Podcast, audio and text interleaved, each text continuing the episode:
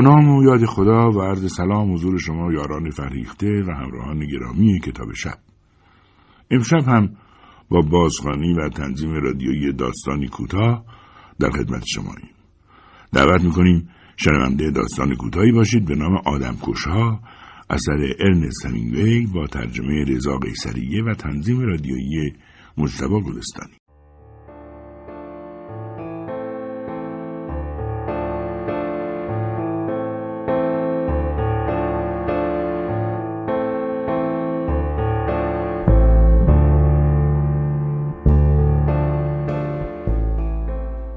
در غذاخوری هنری باز شد و دو نفر آمدن تو. نشستن پشت پیشخان جورج پرسید چی میل دارین؟ یکی از آنها گفت نمی‌دونم. تو چی می‌خوای بخوری آل؟ آل گفت نمی‌دونم. بیرون هوا داشت تاریک می‌شد. نور چراغ خیابان از بیرون پنجره میتابید تو. دوتا مرد کنار پیشخان صورت غذا را خواندند. از انتهای پیشخان نیکادامز نگاهشان می‌کرد. وقتی که آنها آمدن تو او داشت با جورج حرف می‌زد. اولی گفت گوشت سرخ کرده می‌خوام با سس سیب و پوره سیب زمینی. جورج گفت این برای شامه. ساعت شیش حاضر میشه. جورج نگاهی به ساعت دیواری پشت پیشخان انداخت و گفت ساعت پنجه. دومی گفت ساعت پنج و بیست دقیقه است. جورج جواب داد. بیست دقیقه جلو میره. اولی گفت پس چی داریم که بخوریم؟ جورج گفت همه رقم ساندویچ داریم که می‌تونم براتون بیارم. رون گوسفند با تخم مرغ داریم. ژامبون با تخم مرغ. جیگر با ژامبون. استیک. اولی گفت یه خوراک جوجه بهم بده با نخود سبز سس کرم و پوره سیب زمینی. جورج دوباره جواب داد اینم برای شامه. اولی گفت هرچی می‌خونم برای شامه این چه وضعشه؟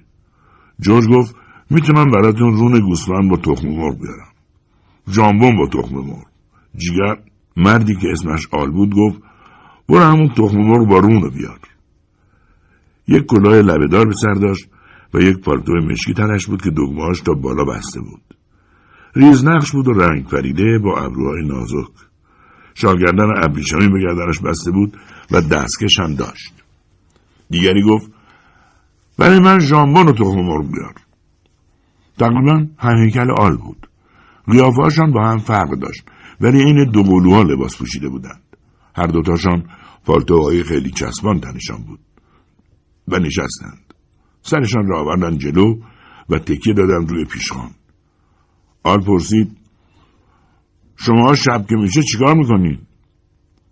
رفیقش گفت لابد شام می‌خورن. میان اینجا و شام معروفشو میلنبونن. جورج گفت درسته. آن از جورج پرسید پس بقیده تو درسته؟ جورج گفت معلومه. آل گفت بچه زبلی هستی مگه نه؟ جورج جواب داد درسته. آنکه ریزه بود گفت هیچم زبل نیستی. آل تو میگی زبله؟ آل جواب داد حالوه رو کرد به سمت نیک. اسمت چیه؟ نیک جواب داد آدامز. آل گفت یه بچه زبل دیگه درست میگم ماکس؟ ماکس دوست آل گفت این شهر پر از بچه های زبله. جورج دو بشقاب روی پیشخان گذاشت. یکی با ران گوسفند و تخم مرغ و ژامبون و یکی دیگر هم با ژامبون و تخم مرغ. کنارشان هم دو ظرف کوچک با سیب زمینی سرخ کرده گذاشت و دریچه ای را که با آشپزخانه باز می‌شد بست.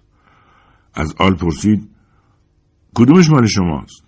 آل گفت یادت نمیاد؟ جورج گفت تخم مرغ بارون. ماکس گفت نگفتم چه زبله. هر دو بیان که دستکشاشان را در بیاورند بنا کردند بخوردن جورج غذا خوردنشان را نگاه می‌کرد. ماکس به جورج نگاه کرد و گفت چی نگاه می‌کنی؟ جورج گفت هیچی رو. ماکس گفت بهت میگم داشتی نگاه می‌کردی. داشتی من نگاه می‌کردی. آل گفت شاید این بابا منظوری نداشته باشه ماکس. جورج خندید. ماکس بهش گفت هیچم خنده نداره جدی میگم. هیچم خنده نداره فهمیدی؟ جورج گفت عیبی نداره.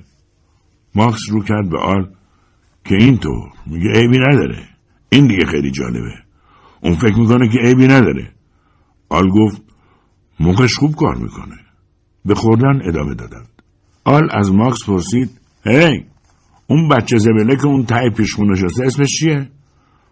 ماکس به نیک گفت هی بچه زبل از اون تا جم بخور و برو پشت پیشخون پیش اون رفیقه نیک رفت پشت پیشخان جورج پرسید که چی بشه؟ آل گفت به تو مربوط نیست ببینم تو آشپزخونه کیه؟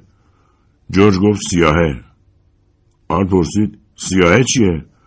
جورج جواب داد سیاه پوسته که آشپزی می‌کنه آل گفت بگو بیاد اینجا جورج دوباره جواب داد که چی بشه؟ آل زد گفتم بگو بیاد اینجا جورج گفت از نه شما می‌دونین کجایین؟ مردی که اسمش ماکس بود گفت خوبم می‌دونیم کجاییم یعنی اینقدر پخمه ایم؟ آل بهش گفت تو این یه پخمه حرف می‌زنی. مگه مرض داری که سر به سر این بچه می‌ذاری؟ گوش کن. و رو به جورج گفت به سیاهه بگو بیاد اینجا.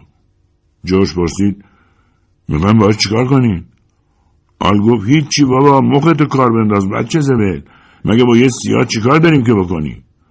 جورج دریچه ای را که رو به آشپزخانه باز می‌شد باز کرد و صدا زد سام یه دقیقه بیا اینجا. در آشپزخانه باز شد و مرد سیاه آمد تو. پرسید چه؟ دو مرد پشت پیشخان نگاهی به او انداختن.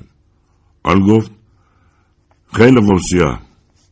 از سر جا جمع نخور سام سیاه با پیشمن و سر پا دو مردی را که پشت پیشخان نشسته بودن نگاه کرد.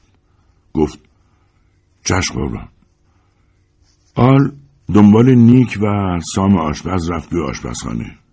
گفت اگه کسی اومد تو بهش میگی که آشپز رفته بیرون و اگه اصرار کرد بهش میگی که باید خودت بری تو آشپزخونه و غذا درست کنی. فهمیدی بچه زبه جورج جواب داد.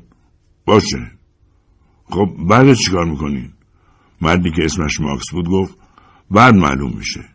اینا چیزایی هستن که آدم قبلش نمی‌دونه. جورج باز به ساعت نگاه کرد. شش و بود.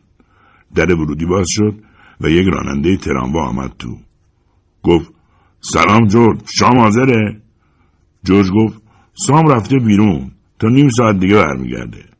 راننده گفت پس بهتره که بدم یه دوری بزنم. جورج به ساعت نگاه کرد. شش و بیست دقیقه بود. ماکس گفت خیلی عالی بود بچه زبل. واقعا که یه آقا کوچولوی به تمام معنا هستی. آن از آشپزخانه گفت می‌دونست که می‌زدم موقعش داغو می‌کردم. ماکس گفت نه این حرفا نزن. این بچه زبل بچه ماهیه. جدا که بچه ماهیه. ازش خوشم میاد. پنج دقیقه به هفت بود که جورج گفت دیگه نمیاد. دو نفر دیگر هم وارد غذاخوری شده بودند. جورج یک بار رفته بود توی آشپزخانه و ساندویچ تخم مرغ و ران برای یک مشتری که می‌خواست آن را با خودش ببرد درست کرده بود. توی آشپزخانه آل را دید که کلاهش رفته بود تا عقب روی چهارپایهای پهلوی دریچه نشسته بود و دلول کوتاه تفنگش را تکیه داده بود به لبه دریچه. نیک و آشپز در یک گوشه پشت به پشت هم بودند و توی دهان هر دوشان دستمالی چپانده شده بود. ماکس گفت این بچه زبل هر کاری بگی بلده. آشپزی و هر کاری که بگی. خوشا به حال زنت بچه زبل جورج گفت جدی؟ رفیقتون اولاندرسون نمیاد دیگه؟ ماکس گفت ده دقیقه دیگه هم صبر می‌کنیم ماکس به آینه و ساعت نگاه کرد. اقربه ها ساعت هفت را نشان می‌دادند. بعد هفت و پنج دقیقه را. ماکس گفت بهتره بریم آل. دیگه نمیاد. آل از آشپزخانه گفت بهتره پنج دقیقه دیگه هم صبر کنیم. در این پنج دقیقه مردی داخل شد و جورج برایش توضیح داد که آشپز مریض است. مرد پرسید پس چرا نمیری آشپز دیگه بیاری؟ مگه اینجا غذاخوری نیست؟ راهش را کشید و رفت. ماکس گفت بریم دیگه آل. آل گفت خلاصه زیاد بر می‌زنی. از آشپزخانه آمد بیرون. لوله های کوتاه تفنگ از زیر پالتوی چسبانش کمی برآمدگی داشت. با دستای دستکشدارش بالا پوشش را مرتب کرد. به جورج گفت عزت زیاد بچه زبل؟ آدم خوش اقبالی هستی.